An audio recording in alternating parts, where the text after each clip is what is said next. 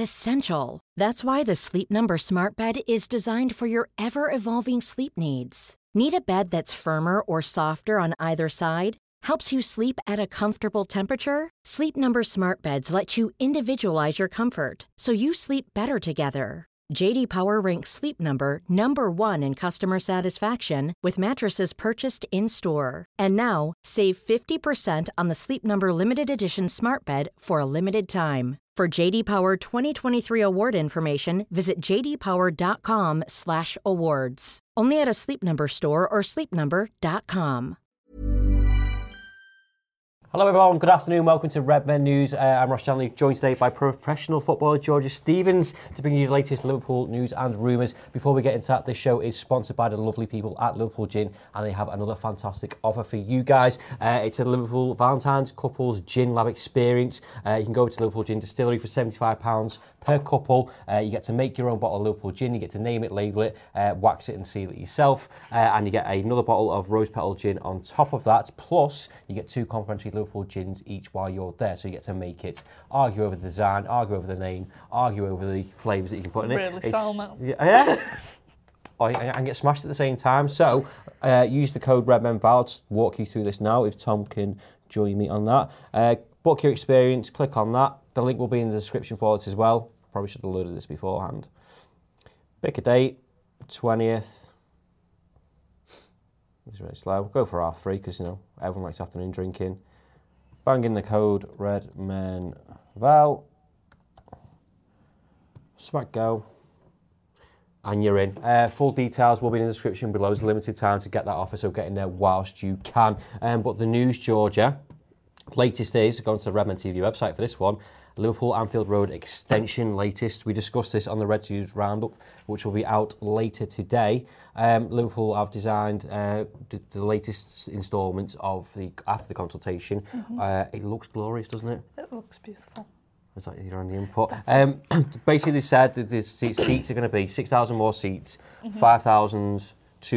uh, general admission, 1,800 for hospitality. Mm-hmm. Um, just good going forward. There's going to be more tickets available for. Yeah, people. it's like we said on the on the um, on the show. It, it's great because again, it's more fans in and hopefully more local fans as well. It's accessible, hopefully more affordable overall, and you know and I can only be good for the for the club going forward. Yep, uh, there's a written article on the website. Um, I went down yesterday with Matt uh, and interviewed uh, Andy Hughes, who's in charge of all basically, and got his thoughts and some updates on that. If you want to see all the images, they're on, on our website there. But the big one there that, you, that was a big change from last time, as you can see, there's two different images there. Um, so basically, they weren't sure whether they could put a road in behind Anfield Road. They'd be able to do that now. So on non-match days for local residents, uh, as you can see there, they can have cars built its road. On match days, they can put ballards up so the safety of the fans fans are secure. Um, so yeah, that's that's majorly important. Um, Sadio Mane, Georgia. Um, a guy who we spoke about upstairs before, mm-hmm. who's just grown as, as a Liverpool player, but he's been talked about on the Liverpool website about um, sending money back to you know, where he's from, the kind of stuff that he kind of went through when he was younger. Um, I said I can't describe how they are and how motivated the uh, how they are. Especially if you see those people, you push harder and harder to make them proud because the only satisfaction they have on it. I have to give back what they have done for me. I think it's something special for the village because in the village we had some great players, but they were never successful. And he, and, and further on, he, he, talks about the struggles that he kind of had. The fact that I think you telling me before that you know he had to travel so far without even mm-hmm. like fucking football boots and stuff yeah. like that for him to go back kind of is another addition to the Liverpool squad of how humble and nice they are. Yeah, it's like we were saying, like upstairs, is we've now got to know Sadio Mane fully. We've understood his story, and that may be because he's in a, a place in his career where he feels he can share that, he's comfortable and things like that. But as a as a club, we've also shared that. But I think just there to say, you know, that there's players in there that were great but never successful. He's aware of how privileged and lucky he is to be able to, to leave the village he was from. And, and obviously the, there was players that weren't able to do that. And I think that's what drives him to keep pushing and keep being successful to hopefully inspire a generation from where he's from and hopefully offer them opportunities as well. It's not just for now either, is it? Like you said, no. it's for generations to come mm. that might not even hear of him, but if he's put the money back in, like, I think as fans, we can go, we should be doing that anyway, mm-hmm. but like a lot of footballers don't, so the fact that he just yeah. started is amazing. Um, quickly, Jamie Webb has a new single out. Um, we can't play it on here because the video will get demonetized, but we just want to make you aware of it to go and support um, you know, local people. Um, his first one was absolutely banging. Have you heard this one yet? Mm-hmm. You have? I have. Thoughts? Smashed it. Smashed it, there you go. That's all you need to know. I'm going to put that on the back of the, of the CD. George Seaman smashed it. Um, Liverpool uh, questioned Chelsea over FA Cup tickets after club allocation reduced. Expectations for Liverpool's ticket allocation were not by Chelsea for the FA Cup fifth round match at Stamford Bridge. Uh, let me find the quote. Uh, on, receipt, uh, on receipt of allocation, LFC challenged Chelsea FC and while the number is less than the standard 15% of the FA Cup allocation, the club have been informed that the decision to have reduced the allocation is made by Chelsea's safety advisory group and is based on a number of factors. Chelsea said that the decision is final and will not change. Supporters not in possession of a ticket are urged not to travel. So all they said, Georgia, is basically it's safety. but you got really annoyed at this upstairs. It's not that I'm annoyed because it's safety. Safety is paramount. It's the fact that, that it's just a vague statement of based on a number of factors. And like you said, the factor will most likely be there's a gap between the fans and the home and away sections. Yeah. Yeah. And if they would have outright said that and been transparent within their decision, I imagine there'd be a much less yeah. outcry about it. It's just transparency, just be honest about why you've made the decision. Yeah, um, I'm not sure whether tickets are available for that one just yet, but it's going to be significantly harder if they are. Um, as with all the um, topics that we covered, get your thoughts and comments uh, in the chat and Tom will collect them at the end. Um, the happiest man in all of Belgium, apparently, Georgia, is Simon Mingley. Uh, he has no regrets over leaving Liverpool. Um, we find it says we play a lot of competition in Club Brugge. I came back for that. I'm the happiest person in all of Belgium. Now, after 18 months on Liverpool's bench, I can show once again what I am worth at a time when at the peak of my career. I won the Champions League with Liverpool, which is a nice memory. I did not play in that campaign, but I felt part of the group, and it is now much more pleasing to be important on the pitch that you can feel part of winning. Technically, he did play because he played the Hoffenheim game, didn't he? Mm. But you're happy for him. Yeah, I think we can be happy as fans because we're in a place where, you know, we're pretty happy as fans full stop so yeah. to see someone do well who's left the club is always great and as much as we kind of take the mick out of him he was never a bad player no. he got a bad guy. rap at Liverpool I think so I think that's why we said maybe he didn't move on to someone in the Premier League or step down or such to a, a, another Prem team because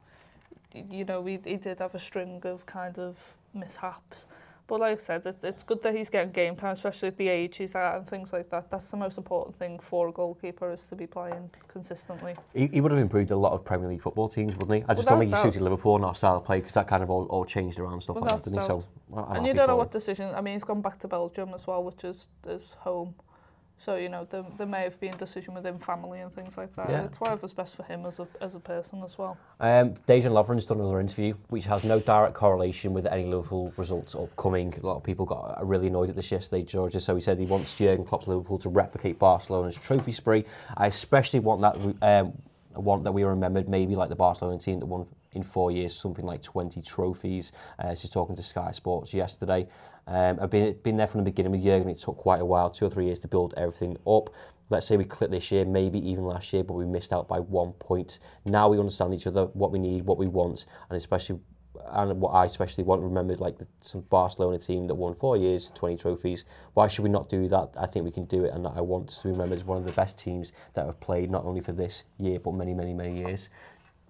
where are you at with when Dejan Lovren does an interview? Are you bothered? I mean, you're smiling as if to say the world's going to fall apart. No, I, I love it because Dejan Lovren's not the, the face of Liverpool FC. If you like, when people think of Liverpool players, they're probably thinking of, you know, Mo Salah, Alison maybe, Van Dijk definitely. Like so for him to be that confident and to be speaking with such confidence is great because it shows it's throughout the whole squad. It's not just the, the starters or the stars. It's throughout the whole squad that that belief's there. And, and what else is he supposed to do? He's you know he's gone to an interview and you know, we said before, like he could have easily gone, I'm not happy here. He could yeah. have up a force. He could have said anything. I mean, he says later on it'd be great to be playing more.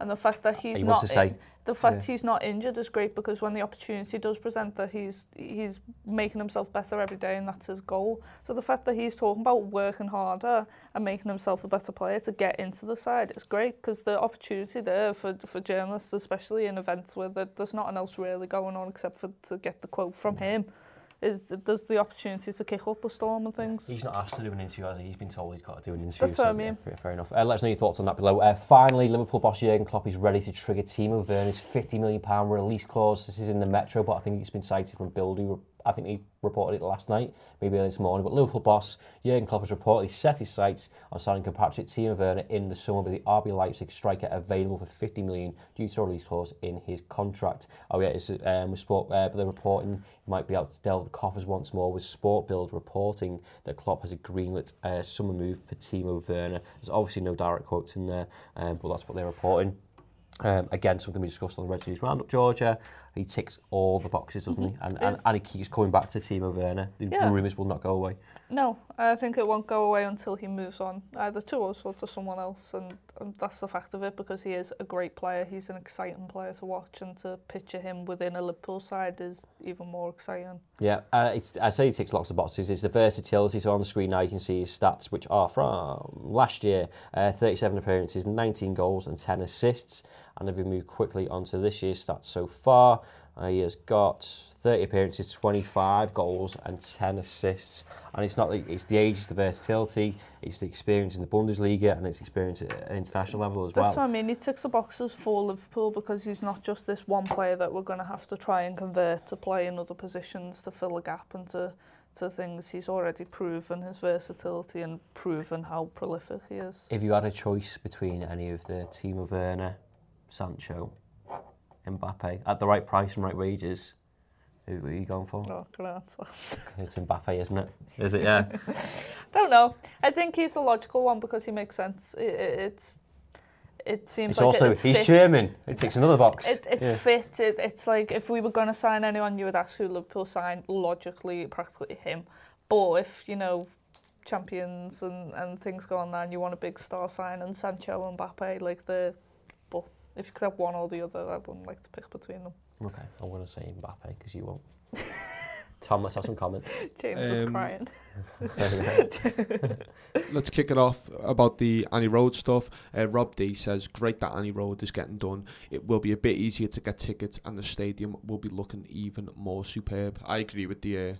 the stadium looking better. Yeah, no, it looks was better. And the yeah. important thing when we went down yesterday, George, was the fact that you know it's it's was his as fans, it's you know shiny new stadium, it looks amazing. But they were so keen on a couple of things really. The fact that you know the local residents have access to, to the homes and stuff like that. They're going to redevelop the outside areas as, mm. as they've done with the main stand.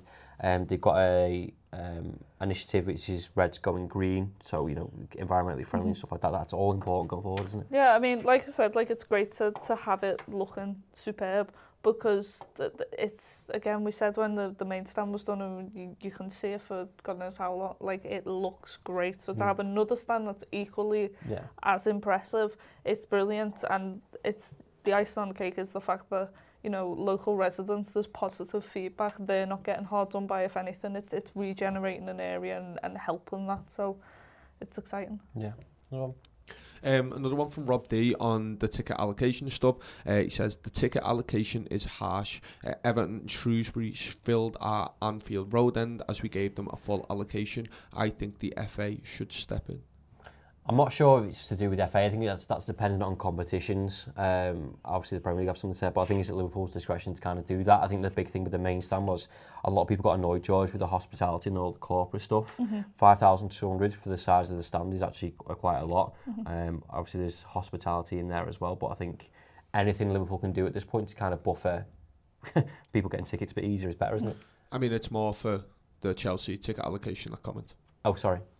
Okay. Yeah, yeah the FA should step in because it's their competition. Sorry, I thought you were talking about Anfield Road. No, no. Um, yeah, they, they, they kind of should do, yeah. I do, yeah. Points kind of spot on, isn't it? Yeah. Why, why? But that's what I mean. Again, it's transparency. Like, show us why that decision has been made and, and when that decision, and you can see it, whether it's ridiculous or not, then, there's, then we can, Liverpool can say, you know, FA step in because this isn't... They may as well say, just because we want to, mightn't he, at this point? Exactly, yeah. for number of factors, yeah. such as. Yeah, yeah, yeah like... there's a bit more information. Yeah, I, well, I, the FA haven't been too kind to us recently, so I'm not sure there's a lot they're going to do about that. He's on telly, though. Um, and we're just going to end it with a couple when a comment, uh, Boo Rider. Uh, okay, we've got a super chat as well, so we'll oh. do that after these. Uh, Boo Rider says, What is a winner signing going to mean to Origi? probably a threat to his game time, to be completely honest. And uh, Shakiri as well, I think he's probably, if anyone's going to go in the summer, I think it'll be him. Georgia mm -hmm. will win it, but you know. That... I think Origi will have more of an impact on because they're very similar players. They can play similar amount of positions and they're kind of, you know, that quick forward. But Minamino's in the mix as well, isn't he? Also true it, it, it, we'd like to think that, you know, they push each other and everyone gets better, but I imagine there will be some serious conversations going on about future and, and what happens if someone does come in. I, I love Divock but if you got someone who's going to come in and, and bridge that gap a bit better, I think you can afford to rest Seller, Bobby and Mane at times when you're leading and, well, just replace them with better quality. Mm. Um, another one on the Werner signing. Joey Muddy says, I, I like the idea of the Werner signing if the relatively low release clause is correct. It would still hopefully allow us to bring in another big signing like a Havertz or a Sancho too. I'm going to add into that Chuck Wazy stuff. We obviously spoke about that on the Reds News, so go and check that out later if you want to see a more in-depth chat. Yeah, with, you, uh, you said you said logical signing, didn't you? Mm-hmm. And part of that, I, am guessing your assumption was based on the price as well, rather than yeah, going spending two million pounds on, on Mbappe probably not even you know the you still put you know you can get a left back or a center back. Yeah, or... Price. The fact that the stats are there, the proofs that the, there's nothing but kind of you know you said German things like that. Everything sort of lines up and makes sense, which is a lot of the signings you looked at Klopp's made have made sense for some Minamino, good player, yeah. can develop, hopefully. Great price. Be, exactly. So uh, yeah, I agree. One more time. Um, yeah, just uh, it up. A super chat from Stephen Somerville says, This expansion is great and to make more noise. Yeah, the atmosphere is a massive thing. I think we've seen the, from the main stand. I, I, I thought we've lost a, have we lost a home game at Anfield since the main stand's been in? I can't remember. It's been so long. but you can definitely tell it, it adds to the atmosphere, doesn't it? And, yeah. and that'll do that. I know the away fans of their section's kind of going to be a bit, bit bigger as well. Mm-hmm. But one thing we spoke about, if, you, if you've been to the Anfield Road end, it's hard to generate an atmosphere there. It's fine if you're next to a, a decent set of away fans because currently there's, there's two tiers mm-hmm. and like if you're in the lower tier right at the back you can't see the pitch of start which mm-hmm. is a pain in the arse but to open that up and have more voices and uh, you know a biggest bigger orchestra of, of voices that's what good. we said then we have as much as it is and we talk about you know helping local residents and making sure that it's a stadium at the end of the day and the point of a stadium is for people to watch the game and to create an atmosphere to impact those on the pitch and if you know that should be the main goal of it yeah. it on the alongside the the sort of the help and the the environment that it's in and also the residents that are around it, it I think they'd be silly not to sort of look at that. Yeah. Um, we'll wrap it up there. Thank you very much for watching. Don't forget to go and check out Liverpool Gin. Go to www.liverpoolgin.com forward slash experiences. Uh, £75 per couple. Uh, you get to make your own bottle of gin. You get an extra bottle of gin on top of that, and you get two G&Ts on top of that. Uh, we did it before with Bruce Gobler, um, not Valentine's Day, but it was a wicked time. Uh, so go check it out. We'll see you soon. ta